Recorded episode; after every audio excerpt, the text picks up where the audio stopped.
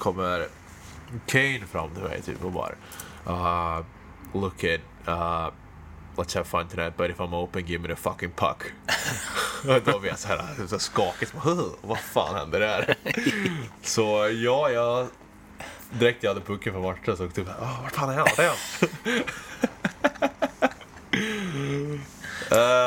Det var typ men det gick ändå rätt bra. Okay.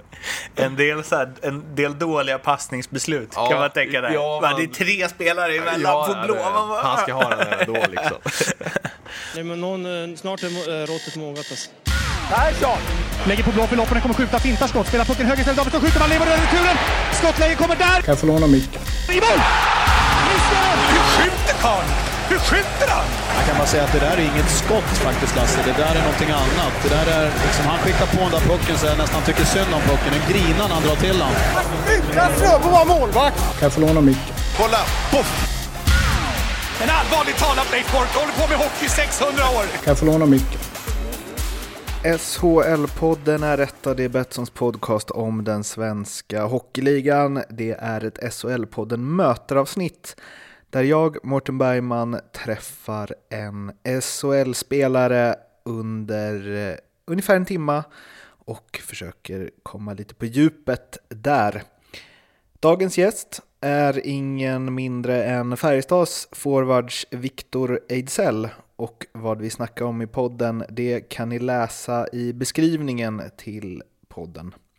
Mig når ni på @SHL-podden eller @martenbergman på Twitter. Ni kan också mejla på solpodd@gmail.com.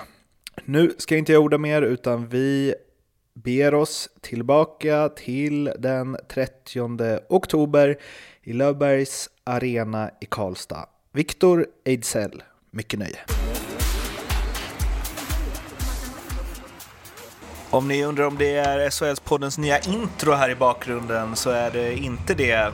Däremot så är det ett jäkla drag i Löfbergs arena i Karlstad och vi kommer få stå ut med det för det är någon hockeycamp här på isen och det görs en massa mål. Vilket ju passar bra som inramning till dagens gäst, Viktor Ejdsell, som ju också brukar göra en massa mål. Ja, försöker så gott man kan. Har du någon favoritlåt som går igång när du gör mål? Oj, jag tror att just när man gör mål så är du så inne i den här bubblan och får fira. Så man tänker nog inte allt på vad som spelas runt om. Nej. Utan det blir nog mer sen när man kommer till bänken och man sätter sig ner och så är man där, ja, men de skriker ut ens namn och sådär, då kommer det liksom. Har du fått så här välja introlåt?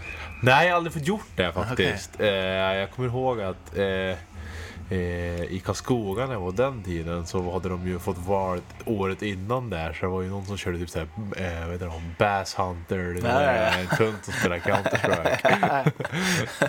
Men jag fick tyvärr inte värde där, men... Har du någon top of mind ifall? Nej, alltså jag är lite dålig på sån där musik med drag i, utan jag är ju lite mer, tar lite lugnt när det är så musik. Så jag är liksom mer på lugn musik. Det hade i och för sig varit konstnärligt och väldigt oväntat. Ja, men verkligen. Man blir så stel stämning nästan. Man kan ta på det. Vad är det som händer här? Han verkar vara en rolig kille. Här blir det fart och fläkt. Ja, vi får väl se. Om du får läget någon gång att välja åka in på isen under line-up-låt, så hoppas jag att du verkligen tar någon så här, Bob Dylan, något trubadurigt i alla fall. Vi ska som vanligt i den här podden börja med att snacka lite om dig innan vi går över till de frågor som jag ställer till alla. Och om vi börjar någonstans med att du ju är, som är ganska tydligt att man hör, uppväxt i närområdet, Hagfors. Jajamän. Hade en klasskamrat därifrån när jag pluggade på högskola som Ja, det var... Ibland så låtsades man förstå vad han sa och han såg det på en. Att så här, sånt där kan du inte skratta åt. Det står stirred. Och så ser jag bara två gånger och så var nej, jag går inte en gång till här. Men jag skulle säga att du slipper bort en del i alla fall. Är det alla äventyr ute i världen? Ja, men det måste vara. Jag menar, jag har ju varit borta en längre tid nu från just Hagfors. Så att, men det... Man känner ju också rätt så väl när man kommer hem över sommaren och sådär, så kommer det ju tillbaka rätt snabbt och man kommer ifrån lite grann. Och det blir väl naturligt när folk inte förstår vad man säger, så att man försöker väl så gott det går i alla fall. Linus Persson är ju en annan spelare som besitter den dialekten. Men han har ju inte slipat bort. Nej, han har förstärkt nästan. Ja, nästan. Nej, men han vägrar ju upp det där. Det är gött att se det. Hur var det att växa upp där som... liten grabb. Ja, men jag tycker det väl alltid. Jag har alltid tyckt det var att det är speciellt med att vara från en liten ort. Man känner allihop, och just hockeymässigt så alltså, jag spelade ju i 3-4 lag genom hela uppväxten, så jag fick ju spela väldigt mycket hockey. Ja, det har sin charm. Samtidigt. Eller vadå? Ja, 3-4 lag samtidigt. Ja, verkligen. Alltså, det var ju okay. Så man, det finns inte folk för att ha i... Men olika ålderskurser, ja, inte olika föreningar. Liksom nej. Så det är liksom A-laget, J20, J18 och U16 till exempel. Så det var fart och fläkt, men det var jäkligt kul att få vara därifrån. Men jag har alla polare och sådär. Så att det... Ja, du har det? Men man tajtar, eller? Ja, man blir det, tror jag, av naturliga skäl. Att du känner... Ja, men man blir så tajt, som jag sa, man känner ju allihop när man är därifrån och man växer upp tillsammans och... man alla vill åt samma håll på något sätt. Man formar varann lite grann. Är det så liksom lokalpatriotiskt att du ska flytta tillbaka dit någon gång? Nej, jag tror faktiskt inte det. Jag är rätt bekväm med att bo i Karlstad och känner det här med att man har det lilla extra med att om du vill gå på stan och köpa någonting, då finns ju möjligheter. Ja, precis. Det gör ju inte riktigt det. Och det är klart att just det som jag känner nu, vart jag är i livet, så känner jag att jag vill väl ha någon mer större som stad, och det kanske kommer en dag när jag känner tvärtom, och då vet jag vart Hagfors är. Flytten Chicago och Hagfors kanske är lite väl. Men då antar jag att du växte upp med liksom Jönssonligan och Färjestads superår och allt sånt. Ja, men verkligen. Jag menar, just Jönssonligan var ju såklart mina största idoler när jag var liten, och när man åker hem så kollar jag i garderoben, så har jag ju gamla färgströjor från den här lila gula tiden. Så det är rätt coolt att få växa upp med allt det där, och sen så få ta på sig den tröjan själv. Det tycker jag är viktigt. Men av det lilla jag googlat dig så har jag förstått att det var ingen spikrak väg till elithockeyn. Nej, det har det absolut inte varit. Det började väl under min... Ja, jag var ju med i TV-pucken, men det var ju ingen kanoninsats för mig, absolut inte. Så jag fick det rätt tufft när jag skulle ut på gymnasium och få... om man kommer in på dem. Stora skorna med Färjestad och allt vad det är. Jag var jättedålig i TV-pucken, har jag ett citat här från en intervju med Sportbladet. Ja.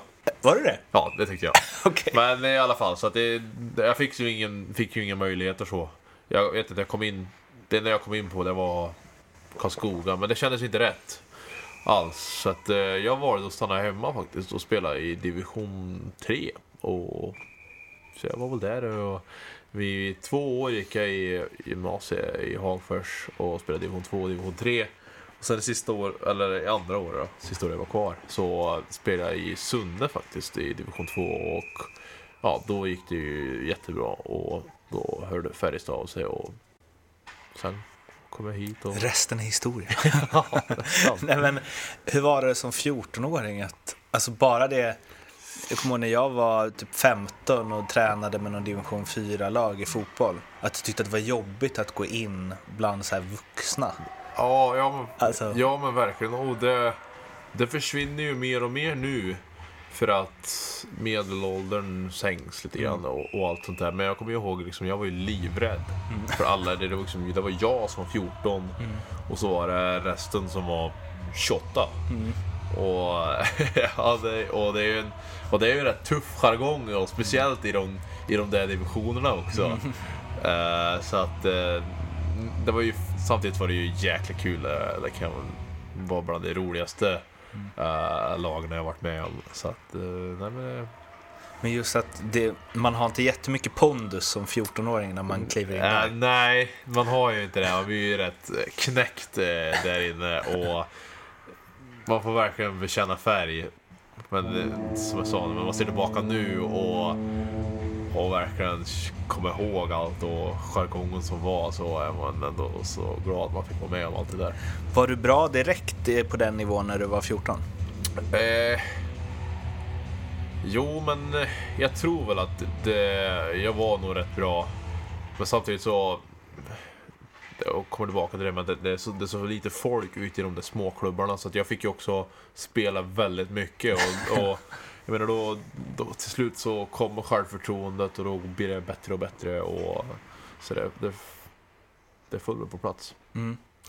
En väldigt annorlunda väg att gå. Ja, men det är det väl egentligen. Jag menar, som man ser på de allra flesta ute i de här lagarna nu, så har de alla gått igenom dem, ja, men, i de stora klubbarnas gymnasium och ungdomslag och sådär, så att men det är också jäkla kul att man kan gå sin egen väg, gå det som känns bäst, och liksom ändå kriga på och ta sig dit man vill till slut. Jag försöker komma in här på division 3-säsongen, för du gjorde ju en jäkla massa poäng, alltså. Du gjorde 28 mål på 16 matcher. Då tänkte jag bara kolla hur det räcker till i poängligan. Men ja, okej. Det görs ganska många poäng i division 3. Ja. Rickard Persson, 74 på 24. Ja, precis. Jag kommer ihåg, just i det året då, så hade vi ju det var två lag från Hagfors med då faktiskt. Och då var det ett nystartat lag här som heter Redskins. Och men sa du inte att det var för få spelare? Jo, men precis. Så att då blev de där Redskins, det var ju sådana som aldrig spelade hockey förut. Så vi hade ju den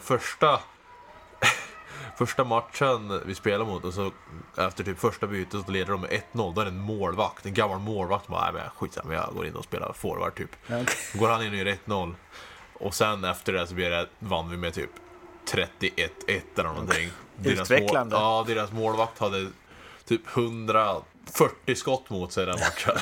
Okay. Ja. Siffrorna kan alltså ljuga lite grann då. Hur går det för Redskins idag? De är begravda. Okay. Ja, jag kan se varför. Men det blev ju Färjestad J20 till slut 2013. Då du var 18, va? Var det sista året på gymnasiet då som du flyttade? Ja, dit? Precis. Jag fortsatte sista året här då. Och där blev det liksom juniorlandskamper och kapten och... Ja, alltså det känns ändå som att det... Jo, men det klickade ganska bra direkt här. Under mitt första år så det var ju klart att det var en omställning, för hockeyn här var ju, juniorhockeyn var ju mycket snabbare, men samtidigt fick jag ju med mig det här från, alltså jag har ju spelat mot vuxna män sedan jag var 14, så jag hade ju den där styrkan med att kunna försvara pucken och skapa mig själv ytor ändå, så jag lyckades göra rätt mycket mål och sådär, och till slut så bara kom landslaget, jag skulle spela det och grejer, och det var ju sådär. Så att det är som en chock, man fattar liksom inte bara, fan vad är det som händer liksom, sen nyp med armen och sen så bara flyttade på, året är på samma sak, var väl inte riktigt, jag kommer ihåg att det var ett rätt tufft år, men sen när man kommer att kolla tillbaka så har jag gjort det mycket poäng och sådär, så att så det gick väl ändå helt okej. Men det måste ju varit en knäpp grej att gå från liksom Viking i division 3 till SHL-debut på 2 säsonger. Ja, det var ju lite så. Det var ju därför man liksom, det gick ju så snabbt som man hängde ju knappt med själv, och jag menar, det är klart 2 år är lång tid, men det är ändå ingen tid alls i den åldern och i hockeyn. Så att jag kommer ihåg i min debut där, så hade vi spelat J20-match och så sitter jag efter matchen, tar av mig grillarna, så kommer typ Staffan Lund och tränaren bara knackar mig på axeln. Du ser på det allt, du ska ut igen typ här, och visst är det A-lag att spela, så att så var right ut efter min match. Hur var det att liksom? Det var väl tur att egentligen, annars hade vi rätt nervös. Men det gick ju bra, jag gjorde min första balja i första matchen. Gjorde du det? Ja, till Köping hemma så att det... Men vad kände du när du så här, när du, alltså helt plötsligt var du där Jönssonligan hade varit, där dina idoler hade varit, alltså... Ja, men alltså det... Och gör mål. Ja, men det, alltså... det är ju lite surrealistiskt, verkligen. Och jag... Det tog ändå ett tag innan jag förstod liksom att det här är någonting jag kan leva på. Jag kan bli ett proffs. Det föll väl på plats egentligen den dagen jag fick kontrakt från Färjestad till A-laget. Och det var ju efter det året i 20. Och det var då man insåg liksom, fan hockey, det kan ju vara någonting. Jag kanske behöver knega som vanligt liksom. Jag kan satsa på det här nu. Så att, det var väl då egentligen det föll på plats. För det där, jag tror det var Oscar Alsenfelt som jag pratade med det om. Han slog ju igenom ganska sent. Och han sa ju att under hela, när han spelade i så här, division 1 och division, han tänkte aldrig att så här, det här kommer vara något jag lever på, utan han bara, men jag kämpade på och det var kul och jobbade extra vid sidan av och så. Och att det då när det väl händer, att man blir väldigt typ ödmjuk inför det och väldigt tacksam. Alltså kontra någon som bara, det är bara hockey. Ja, där det är det naturliga steget hela tiden. Ja, precis. Nej, men det kanske ligger någonting i då. Jag är ju otroligt tacksam och för allt som jag har, för det jobbet och de möjligheter jag får här. Det är helt otroligt kul att få hålla på med sin hobby egentligen lite grann. Det är klart att det sliter på, det är tufft i vissa dagar, men det är många dagar som det är jäkligt gött också. Men det är nog precis inne som Oscar där. Alltså jag har aldrig, förrän jag fick det där kontraktet mitt, han förstått att jag kan spela och hockey liksom och leva på det här. Men vad tänkte du då? Varför spelade du? Nej, men det har alltid varit bara det. Alltså jag har alltid visst att jag har varit bra där jag har varit, men samtidigt så har jag bara känt att det var kul liksom. Det har varit naturligt för mig att fortsätta. Jag har alltid bara liksom hänget runt om och varit hela grejen med hockey, liksom. Så du tänkte att så här, jag kör på i division 3, jag har 28 mål på 16 matcher hela karriären. Ja, men har jag inte varit det ännu, då har jag säkert stått där på samma ställe. Ja. Liksom. Nice, det gillar man ju. Ja, det blev ett mål första säsongen i Färjestad, ett andra utlånad till Timrå. Var det året där det andra i Färjestad, var det första motgången så? Alltså sen hockeygymnasiet? Ja, jo, men det var det väl verkligen. Jag kom ju in här och det är klart att man har...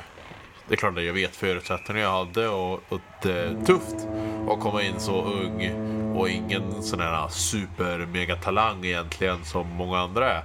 Så jag visste liksom att det är ju ett jäkla jobb som ligger framför det för att jag ska få spela. Men det kom liksom aldrig. Jag lirade back många träningar, så då blev jag ju så här bara... Vad fan är det som händer? Ja. Jag tänker mig att du kan vara ganska bra som det är. Ja, jag vet det. Det kan vara därför jag var där. Nej, men så då var det väl ett snack med sportchef och agent liksom så här. För det var ju ingen hållbar situation och vad det är med ska vara forward. Mm. Så då slutade det med att vi är Timrå. Det var ju jäkligt tacksam för att komma ut där. Men samtidigt så kom man ut. Jag menar, jag har ju fan inte lirat någonting på hur länge som helst, kändes det som. Jag var ju rätt... Jag var ju absolut ingen självförtroende i mina matcher. Eller man såg det på mig. Så det var ett krig att vara där. Men ändå var det kul att få lira matcher igen och hitta glädjen och sådär. Men då var det lite som en där skum situation igen. Jag menar du, Färjestad, jag kommer ihåg att vi hade en match mot Sundsvall borta och samtidigt hade Färjestad haft en match och de fått typ så här 3 skador den matchen, så jag var typ så här akut hemskickad. Och så kom jag hem och så satt jag på läktaren i 2 veckor typ så här, vad är det som händer här? Vad fan ska jag vara här och sitta på läktaren för? Då vet jag kvar då. Så då fick jag väl till slut komma ut igen och avsluta säsongen där. Vad hände sen då? inför varför tog du ett steg ner i Allsvenskan och det som sen blev ju hela startskottet på den spelare du är idag. Ja, men verkligen. Det började väl så här med att jag, Leif Karlsson, då erbjöd mig ett nytt kontrakt och tanken var ju hela tiden att ja, vi vill ha det på kontrakt, men vi vill låna ut det en hel säsong. Och så bara, och helt plötsligt så drog han tillbaka det, det blev ingenting. Och det spelade inte mig någon roll, för jag hade redan bestämt mig. Jag vill nog söka vidare ändå, för jag kände att jag måste få den här tryggheten. Men veta liksom att jag vill inte att det ska bli så som det var i Timrå, att jag blir akut hemskickad och sen så blir det ingenting av det. Så då hörde Karlskoga av sig och då blev det rätt naturligt att det blev där. Men jag kände många där och de visar väl från första stund att du ska spela mycket här och vara offensivt liksom. Och jag visste ju inte hur bra det skulle bli, men det... Men kom du dit med stukat självförtroende? Ja, kanske inte självförtroende, men en fysiskt låg jag lite efter. För, okay. För den, precis innan jag skrev på där hade jag fått en blindtarmsoperation som gick fel. Så vi liksom såhär, ja men tog bort den. Så kom jag hem så var fan det som händer. Och så bara låg jag inne i, typ sov inte på 3 dagar. Spydde konstant och bara, åker inte sjukhus ändå bara, ja du liksom, du har kvar en bit av din blindtarm i magen typ. Jag bara, oj. Ny operation. Och så här, ja, så då hade jag fått en 8 liters vätska i magen som jag blev tömd på. Och så låg jag där i sjukan i typ en vecka, tog bort det då. Och det här kommer bli ett sånt avsnitt som har så här, vad är det brukar stå på så här hiphop-låtar med fult ord. Explicit brukar inte säga. Ja, och så fick jag gå in och tömma det där igen och det räckte ju inte då för jag kom tillbaka. Så 2 gånger fick jag tömma det där. Så jag låg ju på sjukan i ungefär 30 dagar. Och så bara shit, nu är det typ 2 månader kvar tills vi går på is. Så stod jag där och körde, typ, skulle börja träna. Jag körde knäböj på typ 50 kilo. Hade kramp i hela kroppen. Så jag bara, shit, hur fan ska det här gå? Men de hade väl... de var rätt schyssta, liksom. Hade bra koll på vad som hade hänt. Och så där, så det var rätt lugnt. Men alltså, jag måste bara... Det låter farligt ju. Ja, det du var med om. Ja, men det kändes lite så då också. Jag var ju riktigt dåligt skick var jag verkligen. Jag hade gått ner en 20 kilo tänker jag på de där. Det var riktigt illa alltså. Och, ja. Men vadå? Vad kunde... Eller det var ju tur att du åkte in. Ja, det är till slut liksom. Jag hade ju självklart kontakt med läkaren liksom. Men det är ju hela tiden han bara, men fan har du ingen feber så är det ska det vara lugnt liksom. Det är klart att du kan ha ont, men jag var nog rätt dålig för att förklara hur ont jag hade där.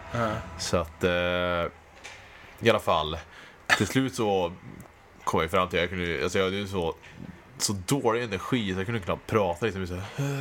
Men känner man inte en varböld som är... Ja, men det kändes fel i alla fall. Okay. Och det är ju också svårt att om jag säger att det känns fel och har någon som ska kunna det här och säger att nej, men det ska vara lugnt. Och då tror man ändå på det. Men det var inte så här... Det var inte... ditt liv svävade på en tunn. Ja, det kändes som fan mig som där då så. Men jag tror det hade jag klart hade varit hemma för länge sedan då ramlade ihop det men ingen perfekt uppladdning inför en omstartssäsong i Hockeyallsvenskan inte, men samtidigt så tog det där som någon slags jag var tändvätska liksom. Jag kände bara fan nu måste jag lägga i för att komma tillbaka så här. Så att jag började väl sakta men säkert och jobba upp mig med min status där och kände mig ändå helt okej när jag kom tillbaka, när det var dags för återsamling och sådär. De hade som jag sa bra förståelse för vad som hade hänt, så de gav mig lite tid och sådär. Och så hade vi hade ett bra lag, vi klaffade direkt och det hade jäkligt kul i sidan av så att... Men bra lag, kul vid sidan av, klaffar direkt och så vidare. Men ändå, alltså du vann poängligan, du gjorde 25 mål. Ja, nej, men näst flest i laget. Ja, det var en jäkla bra säsong. Och jag kommer ihåg att men det hade man ju många sådana matcher. De gjorde 4 poäng och det var ju för att vi gjorde så jäkla mycket mål. Vi var så bra i powerplay och även när vi inte var speciellt bra så hade man ju kommit av med den här matchen och gjort minst ett poäng och sådär. Så att, och man bara växlade upp det hela tiden genom säsongen. Vi hade ingen sån här riktig svacka. Och det är nog kanske därför det blir så mycket poäng så det blir. Men kände du så här, oh yes, kvitto på det här funkar liksom. Jag är bra. Ja, jo men verkligen så är det ju såklart. Jag menar jag någonstans så har man ju en bild av sig själv. Och jag har ju alltid sett mig som en här offensiv spelare som ska göra poäng. Och man hade ju ändå inte fått visa upp det här förut. Så det var väl också en tändväska och jäkla skön revansch och se att man klarar av det där. Och så blev det 3 kronor. Ja, det var ju rätt chockad. För då satt jag ju vi hade precis haft någon slags som vi hade haft lite partaj där med Karlskoga och vi skulle precis sätta oss i princip bara hem och byta om, packa väskor och dra till Prag på avslutningsfest typ. Och så ringer så här Bjärfelöv och jag bara vad händer typ? Och så börjar vi snacka lite grann om NHL och sådär för att där är det också kommit ut lite rykten om att jag skulle skriva på det. Så då tänkte jag, ja men han har ju varit där förut, han kanske bara vill se hur jag ligger till så. Så bara, ja men i alla fall, jag ska till Prag nu liksom. Han bara, nej, du ska med oss typ så här. Då skulle de också dit. Fast vi landslaget. Ja. Okej då. Så det blev ändå Prag. Ja, precis. Lite annat fokus bara. Ja, men lite. Hur är det att dra på sig 3-kronortröjan när man har startat om i Allsvenskan och haft det lite kämpigt? Vilken jäkla känsla det var.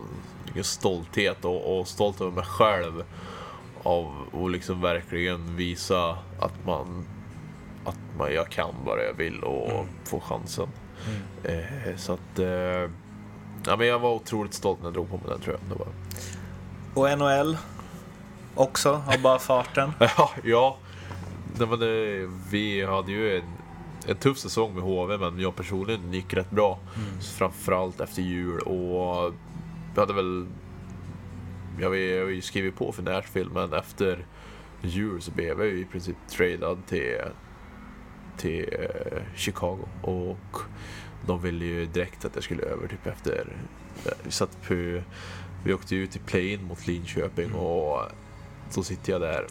Ja, det är samma sak där liksom. På väg till Prag. Ja, man typ sitter med en bägare liksom. Och så ringer min agent och bara, ja, fan, kan du och dra över till Chicago imorgon eller? Jag bara, vad fan säger du liksom? Och så bara, nej, det kan jag inte liksom. Jag har inte ens ett visum för att vara där. Han bara, oj shit, hur fan gör vi det här då? Och då jag får väl dra till Stockholm då och fixa ett visum. Och så satte mig dagen efter då, för jag fick ju det blir en bäger och inget mer. Sitter där på hotell och ska vänta på min tid för visum, och då ringer Garpelöv igen och bara, fan, du ska med landslagen. Och jag bara, vad fan, vad väljer man här då? NHL-chans kontra landslag. Då blir det så här, och då helt plötsligt så kommer det fram att då är det landslagen som hade mina rättigheter, bestämmer över mig lite grann. Så då var det de som säger typ så här, men om de vill så får de ha kvar mig. Men fram och tillbaks så slutar de med att du bör åka vägen då för att visa framfötterna för ditt nya lag typ. Och jag menar, då gick det bara jäkligt snabbt. Jag fick det visum och typ dagen efter så att jag må flyga. Och sen hamnade jag i Chicago och rätt ner till Rockford liksom. Vad är det för... Det låter som en håla. Det är en håla utan dess like. Okay. Där vill man helst inte vara lite grann. Hagfors har ingenting på Rockford. Nej, verkligen. Så i alla fall, det blev en match där. Och helt plötsligt så sitter jag där med Chicagos GM, och då ska jag upp och spela min första NHL-match och dessutom spela med typ Kane och Sadi, min första line liksom. Var det så? Ja, så det var snabba ryck men det var ändå mäktigt, och man stod där inför 23 000 pers. Det var rätt coolt var det. Vad kommer du ihåg från NHL-debutdagen? Jag kommer ihåg att jag var inte speciellt nervös om någon konstig anledning, utan jag var bara... Det var så jäkla mycket att ta in så man liksom förstod inte allt. Nej. Och jag kommer ihåg på morgonvärmningen så kommer Kane fram till mig typ och bara look it, let's have fun tonight, but if I'm open, give me the fucking puck. Och då var jag så här skakigt. Vad fan händer där? Så jag direkt jag hade pucken för matchen så typ, vart fan är jag? Det var typ men det gick ändå rätt bra. Okay. En del dåliga passningsbeslut kan man tänka där. Ja, det är tre spelare emellan på blå. Han ska ha den här då liksom. Okay. Men hur är en sån som Patrick Kane liksom? Alltså som är liksom en megastjärna. Ja, alltså det är ju rätt tydliga roller i Chicago var det i alla fall. Mm. Det är säkert tror jag varje en av lagen liksom, att han är ju en superstjärna och han har verkligen den statusen och han gör liksom fan han vill, så är det bara. Mm. Och så finns det ju sådana som Jonathan Taves som också är samma sak, fast han är en kapten. Mm. Och han är ju mycket mer öppen och välkomnande och ser till att alla mår bra och liksom Kane och sköter shit och så är det. Och det är så han är ingen som man bara... Alltså när han säger så till dig, det är inte så att du så här skrattar då? Nej, precis. Nej. Då tar man det rätt seriöst. Ja, okej. Okay. Mm-hmm. Lite darr på läppen och bara... Okay. Men var han nöjd med det, eller? Jag tror det faktiskt. Jag menar, det gick rätt bra den matchen trots allt. Mm. Och jag fick lite bra lovord från Quenneville den matchen, så det var kul. Mm. Men att stå i liksom, vad heter det, United Center va? Ja. Med en av de mest klassiska hockeytröjor som... Alltså... Ja, men det är rätt mäktigt och stort att ta in. Men de har... Tog du in det då? Jag vet inte om jag gjorde det. Och då kommer jag ihåg att jag satt bredvid en check och bara, it's gonna be loud out there, so just so you know. Och då är det ju med att då har de... Ja, de är ju typ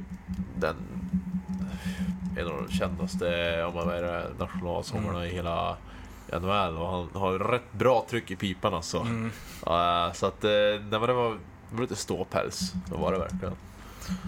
Men som jag sa, så det släppte det. När pucken släpptes och släpptes allt sånt, det var bara hockey igen.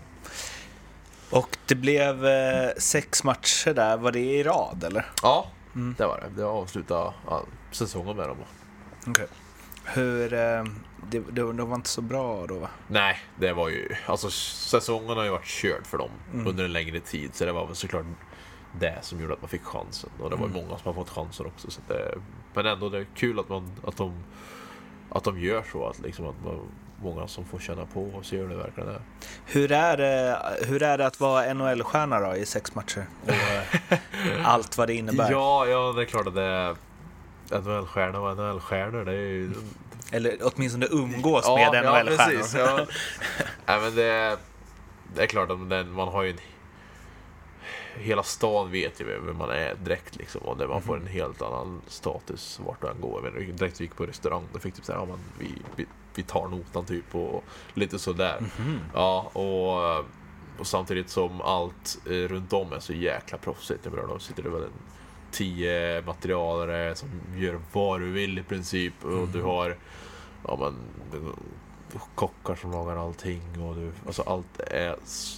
De får verkligen allt uppdukat och vad den skulle vara, så att du får alla förutsättningar för att bli så bra du bara kan.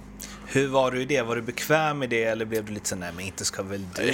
Alltså... Ja, men det är ju en liten annan värld mot vad man var van vid. Och jag menar, jag kom från HV och Kinnar som är en arena som nu har blivit lite äldre mot många andra arenor ute i SHL. Så att och se den arenan och komma in i United Center är liksom allt är så top notch. Och det var något nytt, och det var likadant där. Det var svårt att ta in hur vilka förutsättningar och hur många grejer man kan få som hockeyspelare. Ja. Typ. Man ser hur du så här, Bara, kan jag få det här? Jag är okej med att få ett par snören till mina skridskor. Du kan få ska jag sätta i dem åter typ? Jag gör det själv. Men jag måste bara hoppa lite tillbaka. Men när du gick till HV där, då var det på lån från Nashville. Ja, precis. Det var jag skrivit på. Och du berättade ju att det var lite sådär i Färjestad i slutet och sent besked. Hade det inverkan i att du inte... Påverkan att du inte valde Färjestad? Nej, alltså Färjestad ville inte ha mig när jag var i Karlskoga, så det var väl därför jag inte kom hit. Alltså, samtidigt så kändes det jättebra med HV då. Jag pratade mycket med sportchefen Johan Hult, och han var väl, det var väl rätt tydligt med vad de ville med mig och så där. Jag tyckte det stämde bra överens med vad jag själv tycker och tänker, och var det rolig hockey. Var det inte konstigt att Färjestad inte ville ha dig efter att du vräkt in poäng?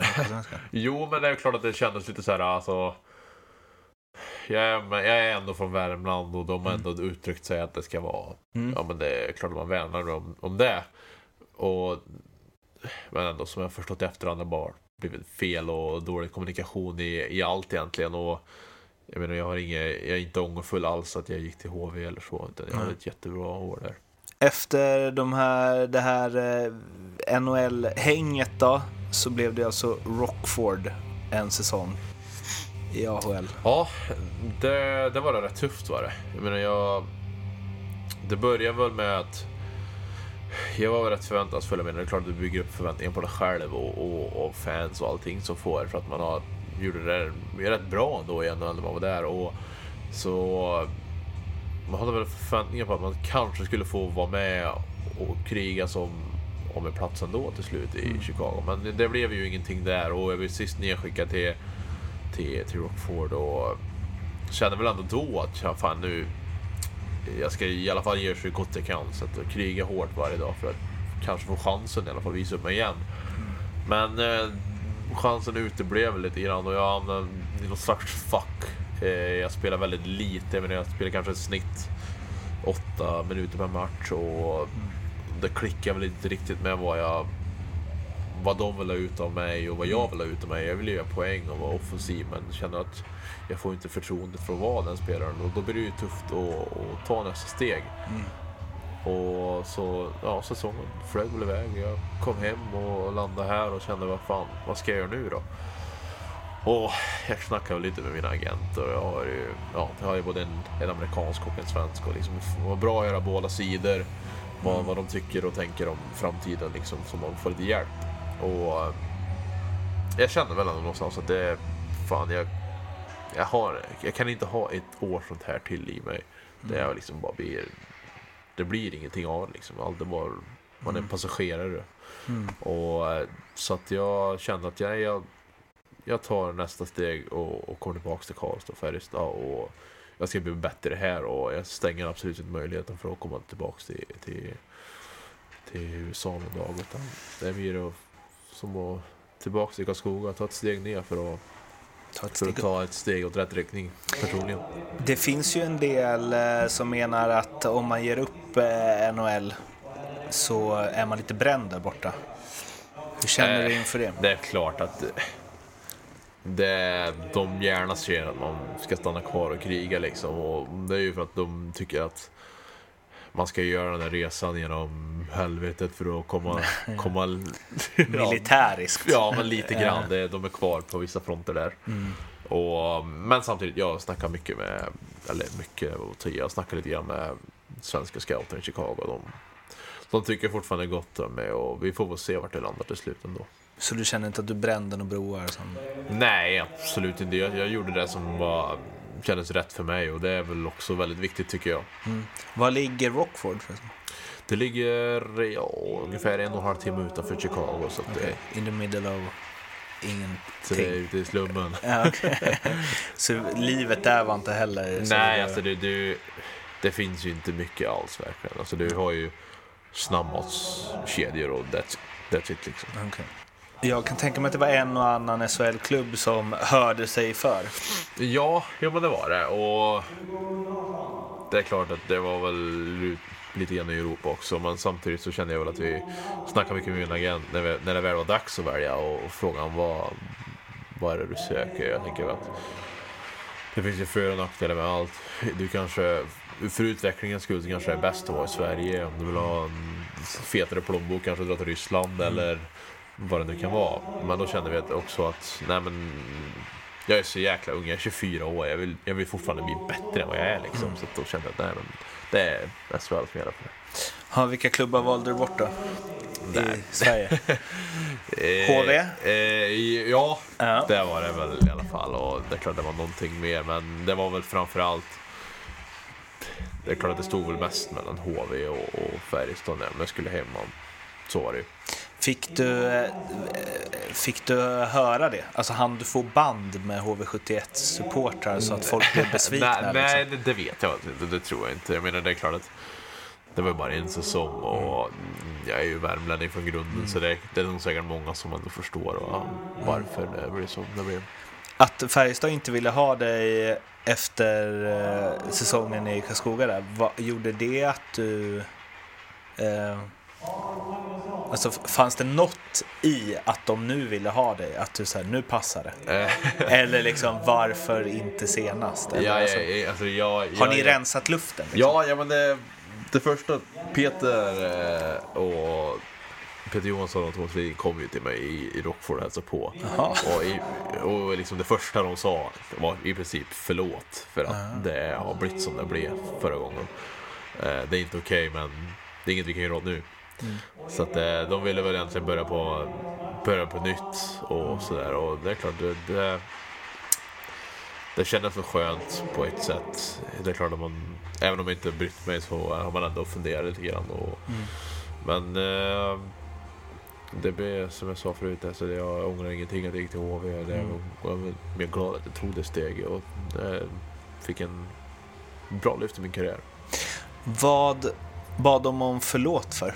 Nej, men det var väl egentligen för att det som jag sa förut, att de Färjestad ska värna om värmlänningar, och de gjorde inte det där och då, och allt bara blev fel och det tyckte de inte var okej. Var du någonsin lack? Nej, men inte lack så, men jag kände väl också att det var alltid extra gött att göra mål på Färjestad när man var i HV. Ja. För att liksom bara man ger igen på något sätt. Så det, någonting kanske var där. Ja, det var det ju 100% att det var det. Hur många gjorde du på dem? Ja, jag tror jag gjorde nog, jag vet inte, gjorde ett i varje match mot dem. Nej, var det så? Jag tror det. Så bara, nej, det spelar ingen roll alls. Undrar varför han alltid gör mål mot. Ja. Släkten är värst, upphöjt till 4. Vi ska gå in på snabbfrågorna. Snabbt bara, ni hade ju en jäkligt märklig start på den här säsongen. Alltså det var ju... Ja, men det kan man ju lugnt säga. Det var nog ingen som förstod riktigt vad som hände där. På försäsongen hade vi spelat jättebra ishockey. Vi hade, alla liner var riktigt bra verkligen. Och sen så kommer vi ut här i premiären och vi spelar kanske 5 minuter bra hockey och vi gör 3 mål i princip. Och sen så ett jävla korthus alltså. Det bara faller och vi förlorar väl rättvist. Och sen så var ändå spelar vi vidare exakt som vi gjorde i premiären. Vi spelar dåligt verkligen och ändå vinner matcher och blir det så här alltså. Ja, men vi hade inte krismöten, för det blir ju fel när man vinner. Men vi hade ju möten i princip varje dag. Vad fan håller ni på med? Liksom? Ni kan inte spela hockey i 10 minuter varje match och tro att ni vinner över längden då, såklart. Men någonstans efter det var någon CHL-bortaturnén så försvann det där. Och nu helt plötsligt så... spelar väl lite bättre. Var det för många sköna offensiva lirare som ville alltså vara för sköna? Ja, men det kan nog vara det. Men vi är ett offensivt lag. Vi är ju mest med SHL, tror jag. Och vi har bra slagkraft i varje line. Men det är ju som du är inne lite på. Det var lite för skönt och lite för bekvämt. Och vi behövde man grottade ner oss i skiten lite grann för att verkligen hänga med i matcherna. Man behöver ha allt i ett lag. Och förstås måste vi också bara nämna Oskarshamns matchen. Hur var det? Ja, men först var det så där. Det var bam, bam, bam. Och så helt plötsligt stod det till 4-0. Mm. Och vi bara, oj jävlar, hur fan slutar det här? Och så efter första perioden stod det typ 7-0. Det var typ 5 minuter kvar till och med. Mm. Och vi bara, då hade det gått så långt så att nu tycker vi synd om Oskarshamn. Den här matchen den är borta för länge sedan. Vi har vunnit redan efter 5 minuter liksom. Och vi typ där, hur ska det här sluta? Fortsätter vi på samma sätt? Och det gjorde vi verkligen. Vi körde över dem totalt. De hade ingenting. Och jag var glad att jag var på rätt sida. Finns det någon så här, man pratar mycket om det i USA, att så här, visa respekt för motståndarna typ. Alltså finns det något som är lite så här, det här är inte nice. Ja, nej, men alltså, det är klart att man jag själv känner ju det i alla fall. Men jag känner att leder vi med 10-0 då kanske man gör den 11:e där, då behöver du kanske inte åka framför deras bås och skrika allt du kan, för det den har redan fått sig en rejäl käftsmäll här. Så att man lite respekt då måste man verkligen ha. Det tycker jag. Det var ju en av de, eller så här, jag tror alla tyckte synd om Oskarshamn. Ja. Alltså det måste vara så konstigt liksom psykologiskt där. Ja, verkligen. Ja, för det är nice att göra massa mål, men det blir precis. Också det blir bara knäppt till slut. Ja, liksom. Precis. Nej, jag tyckte synd om den där då. Det var verkligen. Vi ska gå över till de frågor som jag ställer till alla. Förutom Foppa, Sudden och Lidas, Sveriges bästa spelare genom tiderna. Förutom Foppa. Oj. Ja, Zetterberg. Förutom Gretzky eller Lemieux, världens bästa genom tiderna. Ja, det är väl han som spelar nu. Det är väl Connor McDavid, tror jag. Ja. Snabb. Ja, men det är inte bara snabb, utan han har ju allt. Det är liksom behandla pucken i den hastigheten liksom. Skulle jag få en raket på mina fötter i den liksom, då har ju pucken varit någon annanstans. Så är det ju. Om det hade funnits en tidsmaskin och du hade kunnat åka tillbaka till 1990 så bra som du är nu, tror du att du hade spelat i första femman i alla NHL-lag då? Nej, kanske inte första femman, men jag tror att man har haft bättre förutsättningar att ta sig längre än om man gör nu. Det är någon stor skillnad, tror jag, men det är också väldigt tufft då, så att det jag vet inte fan alltså. Du har rätt kroppshydda för att spela då i alla fall. Sen beror det lite på vilken utrustning man har och så också. Om du får tänka helt fritt, vilken regeländring, hur galen den än må vara, hade du velat testa inom hockeyn? Oj, den är svår. De galen eller någonting. Alltså vad som helst. Ja. Vad skulle det kunna vara? Det kan ju vara något som du vill ska ändras, men det kan ju också vara något som bara hade varit roligt att se vad som händer. Ja, jag tycker ju det där är kul. Det där, jag kommer inte ihåg vad de kallar det. Du vet, man kör det där straff. Och man har sådana som får jaga den straffputten. Det är ju rätt kul. Ja, verkligen. Alltså, jag har ändå kört den här podden i 3 år. Det är första gången någon svarar det. Men det är verkligen en rolig grej. Ja. Men strulet med det är ju då att om den personen drar ner, då blir det ju straff igen. Ja. Alltså det är liksom ja.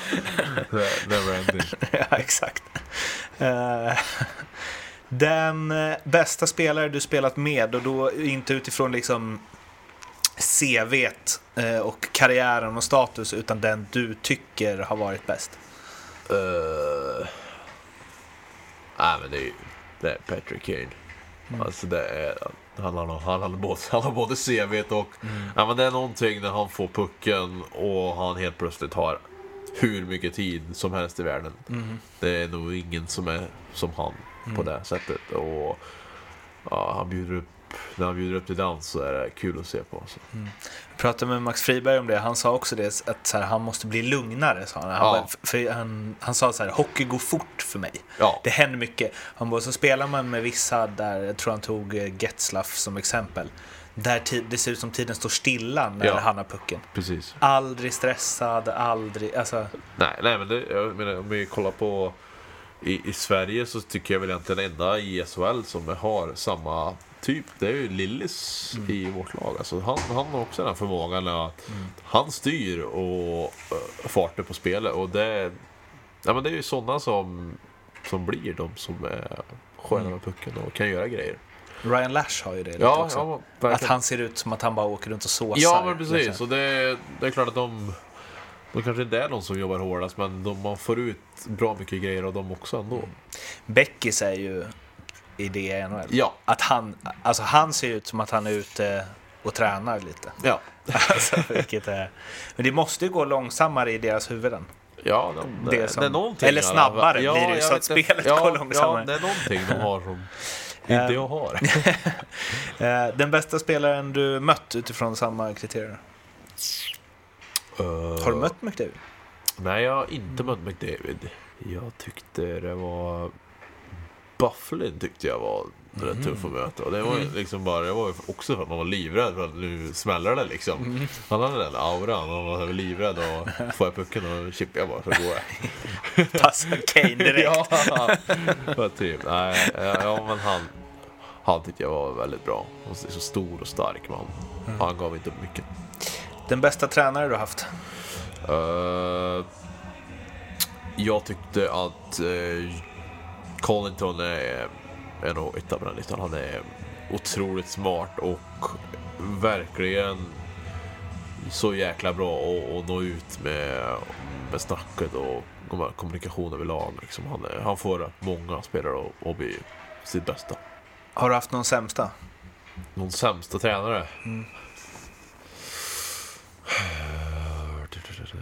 Nej, jag har faktiskt aldrig haft en sån där som man bara... Nej, för fan vad piss. Nej. För jag tänker på AHL. Ja, alltså det är klart att tränaren hade där. Det var väl mer av en annan jargong där. Och han var lite old school. Och det var lite nytt. Så att men ändå, jag tyckte att han på liksom utanför isen var en väldigt skön person. Och liksom lugn och harmonisk och rolig framförallt. Men när det var Martin som var väldigt old school. Vilken spelare är bäst i SHL? Det är svårt att säga, men om man ska vara ren offensiv tycker jag att Lindqvist är ju otroligt bra när det kommer till när det väl är dags liksom, och i den offensiva biten han får sina lägen och gör den i fall med mål och sådär, så att han tycker jag är riktigt vass. Finns det någon spelare i SHL som du gillar att möta? Vad gillar att möta? Där du känner så här, yes, ikväll matchas jag mot... Nej, men det finns ju många lag som man känner så. Som nu, jag tycker det är jäkligt roligt att möta typ HV och Djurgården framförallt. Det vet man att nu, det är tuffa matcher, det är liksom... Det är nästan som slutspel. Man får den känslan faktiskt. Men du har ingen så? Nej, jag har ingen spelare direkt som jag tänker så. Det är väl, jag tror inte jag tänker så överlag när det mer som jag sa. Jag tänker nog bara på lag. Vilka jag möter och sådär. Vilka jag tycker om och inte tycker om. Har du någon spelare du ogillar att möta då? Som du har liksom tufft mot? Det blir ju... Jag tyckte det var svårt. Många av de starka vackarna förut. Men nu har det ju SHL gjort om, eller ligan gjort om lite grann på regler så att de får inte ta tag samma medel. Annars har jag alltid tyckt att det var lite svårare att spela mot så större, stora, starka backar till exempel. Så man kommer liksom inte runt om på samma sätt. Nej, men det är svårt. Vilken SHL-spelare skulle bli den bästa domaren? Det ska ju vara någon som... Man måste vara bra på att... Och snacka och kunna ta kritik men också ge. Tycker att Linus Johansson tycker jag känns som en sån. Det känns som att han kan bjuda till lite grann. Man kan också säga vad man tycker själv. Så men han skulle nog kunna överleva där. Det tror jag. Vilken SHL-spelare skulle bli den bästa tränaren? Jag har ju spelat med så få egentligen. Få SHL-spelare? Ja, men det är klart jag har mött mig. Jag vet inte hur de är som personer egentligen. Nej, men det är kanske någon som har mycket rutin. Kanske Lundqvist, han har mest rutin i hela ligan typ nu. Den bästa lagkamrat du har haft utifrån hur du tycker att man ska vara i ett lag i ett omklädningsrum? jag tycker ju att man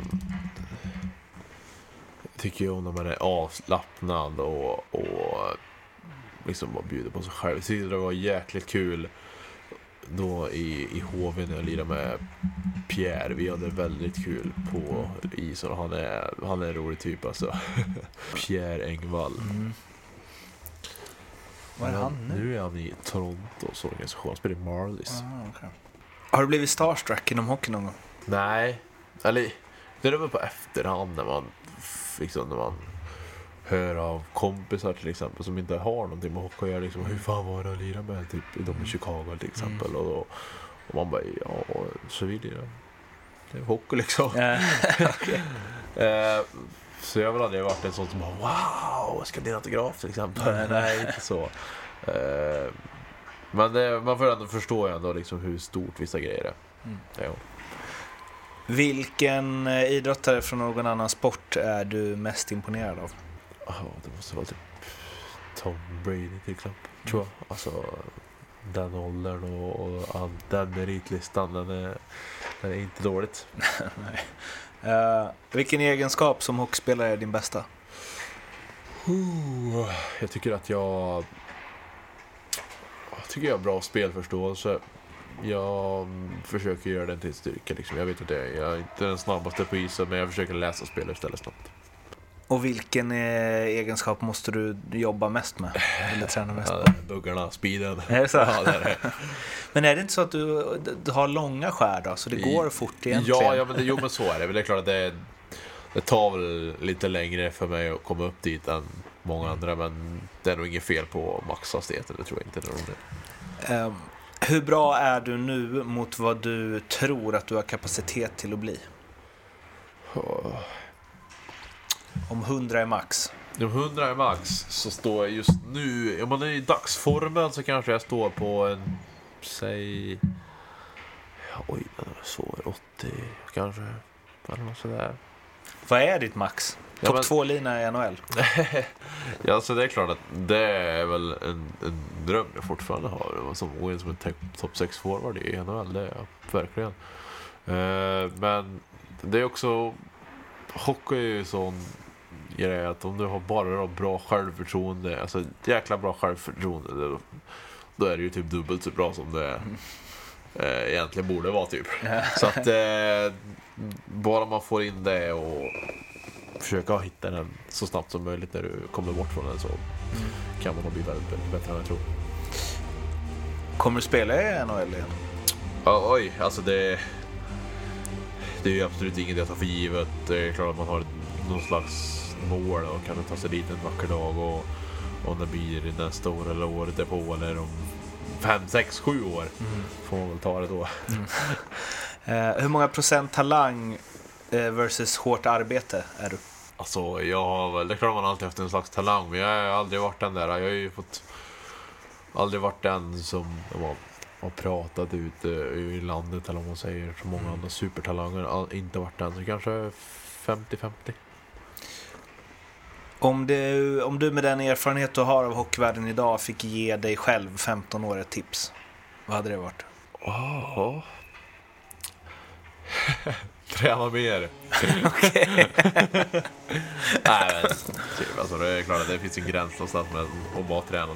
Men det är liksom så du måste göra för att hänga med, och som vi pratade om förut, att hockeyn går så jäkla snabbt nu, och då måste du bli snabbare helt enkelt, så är det. Vem har betytt mest för din karriär? Ja, men när jag kom till Karlskoga så var det mycket, och det är klart att det kan ju inte jämföras med farsan och morsan, hur mycket de har ställt upp för mig, eller min sambo till exempel. Men om man bara ska gå mot vad man har fått i laget, vad tränare och sådär, så måste det vara i mina coacher i Karlskoga. Så de fick mig verkligen att förstå vilken kapacitet jag hade, och hur jag ska göra för att ta mig dit typ. Vilka hade du där? Ja, det... Hade du väst? Nej, västen var min kapten. Jag hade Näslund och Termell hade jag. Så var det, och det var, nej, men de var de var två helt olika tränare. Jag menar, Näslund är ju en sån person som han kan ju alla detaljer in. Liksom, det finns ingenting jag missar. Och så har man termer som är typ världens mest avslappnande. Bara, man typ såhär går in och bara softar hela dagen. Ja, men det var, är han så? Ja, han var så jäkla skön. Okay. Bra kombo. Ja, men verkligen. Vi fick liksom både och där. Som du uppfattade, vad är den största allmänna missuppfattningen om hur livet som professionell hockeyspelare är? Många tror då, som inte har någonting att göra, det liksom att det är frid och fröjd hela tiden liksom, och man tjänar bra pengar och det gör man ju såklart, men det är många grejer man ger upp också liksom. Men du, ja, alltså det är klart jag ska säga att man får aldrig resa, men det får du på sommaren, men det är ju många som känner att man vill göra någonting, om man är en spontan helg liksom. Det är ju, det är ju den jag saknar nu. Jag liksom bara ta någon sån spontanare resa en helg bara för att man vill. Och det kommer ju inte få. Så är det ju bara. Din största framgång inom hockey? Ja, men det måste ju vara antingen NHL eller landslaget. De står nog rätt lika där tycker jag faktiskt. Största misslyckande? Nej, men det misslyckande kanske var TV-pucken då. Och att det inte kom in på gymnasiet, det tog hårt ur det. Okej. Fan, hur dålig var du i TV-pucken? Ja, det verkar som att det är fortfarande... Nej, alltså det... Jag skämde inte ut mig, det tror jag inte. Men jag kom absolut inte upp i den nivån jag hade önskat. Och var det kämpigt då, eller? Ja, men då var det. För jag menar, det var i den åldern och man vet liksom vad som kommer skall. Och det är ju att... Och alla vill ju ut till de här gymnasierna. Och juniorlagen, och det blev liksom ingenting om någonting. För det har varit ganska mycket debatt om det ju, att så här, man inte ska ge upp bara för att man inte ens blir, om man inte ens blir uttagen till TV-pucken och så. För alltså det du sa, att du inte hade sett dig själv som liksom hockeyproffs, utan att ja, men du lirar på i division 3. Påverkades din inställning, tror du, till hockeyn av att du så här, nej fan, jag är inte en talang, jag är inte så bra, alltså... ja, men det tror jag nog det har gjort. Så det är alltid, jag har alltid vetat om jag ska bli bättre, för det har jag alltid haft med mig, att jag alltid vill bli bättre, även om jag inte visste att jag kanske ska leva på det här. Så jag alltid ville bli bättre, och då visste jag ändå att jag måste fan jobba rätt hårt alltså. Vad är det sjukaste som har hänt dig inom hockeyn? / berätta en riktigt bra anekdot. Inom hockeyn. Oj, ja, det är ju så självklart. Okej. Det är spännande. Ja, men det är en match. Och vi ska ha Anton Forsberg ska gå ut första kasse, eller i första keeper. På uppvärmningen blev han skadad. Och man har ju liksom bara på generellt har du ju de 20 personerna eller vad fan det är som står med på line-upen, så får vara med på matchen. Ingen mer, ingen mindre. Så att han blir skadad, så då har vi bara en målvakt, och han blev pepprad på morgonvärmningen. Alltså det är helt absurt. Han stod liksom så här på knäna, hade kramp på morgonvärmningen. Så efter halva matchen står han där igen. Han är ju kramp. Det finns liksom inget mer kvar av honom. Han är helt körd. Så då ringer de in den här tredje målvakten som sitter på läktaren. Och det är alltså en person som jobbar som IT någonting, konsulent eller något sådär. Och han har inte stått i mål på 10 år. Liksom, han har fått det uppdraget typ som att du får en gratisbiljett till matcherna i Chicago. Nej, precis. Liksom, du får en ifall för att vi måste ha en. Men i alla fall, så då helt plötsligt så kommer han ner där då, och vi... Ja, men man blir helt galen när det kommer ut. Alltså han har inte spelat hockey på 10 år. Han ska stå i sin första NHL-match. Bara kommer in typ, i en hel period håller nollan. Höll han nollan? Ja, mot San Jose tror jag det var. Ja, det var stämmer. Så här kommer han. Vann i den? Ja! Alltså, vad sjukt. Scott Foster tror han inte. Men hur gammal var han? Typ 40 plus eller? Nej, ja, men typ 35 kanske i alla fall. Men vilken grej för honom? Ja, men verkligen. Så, jag menar, du skulle sitta där media rummet runt han efteråt. Det var helt galet. Men det var...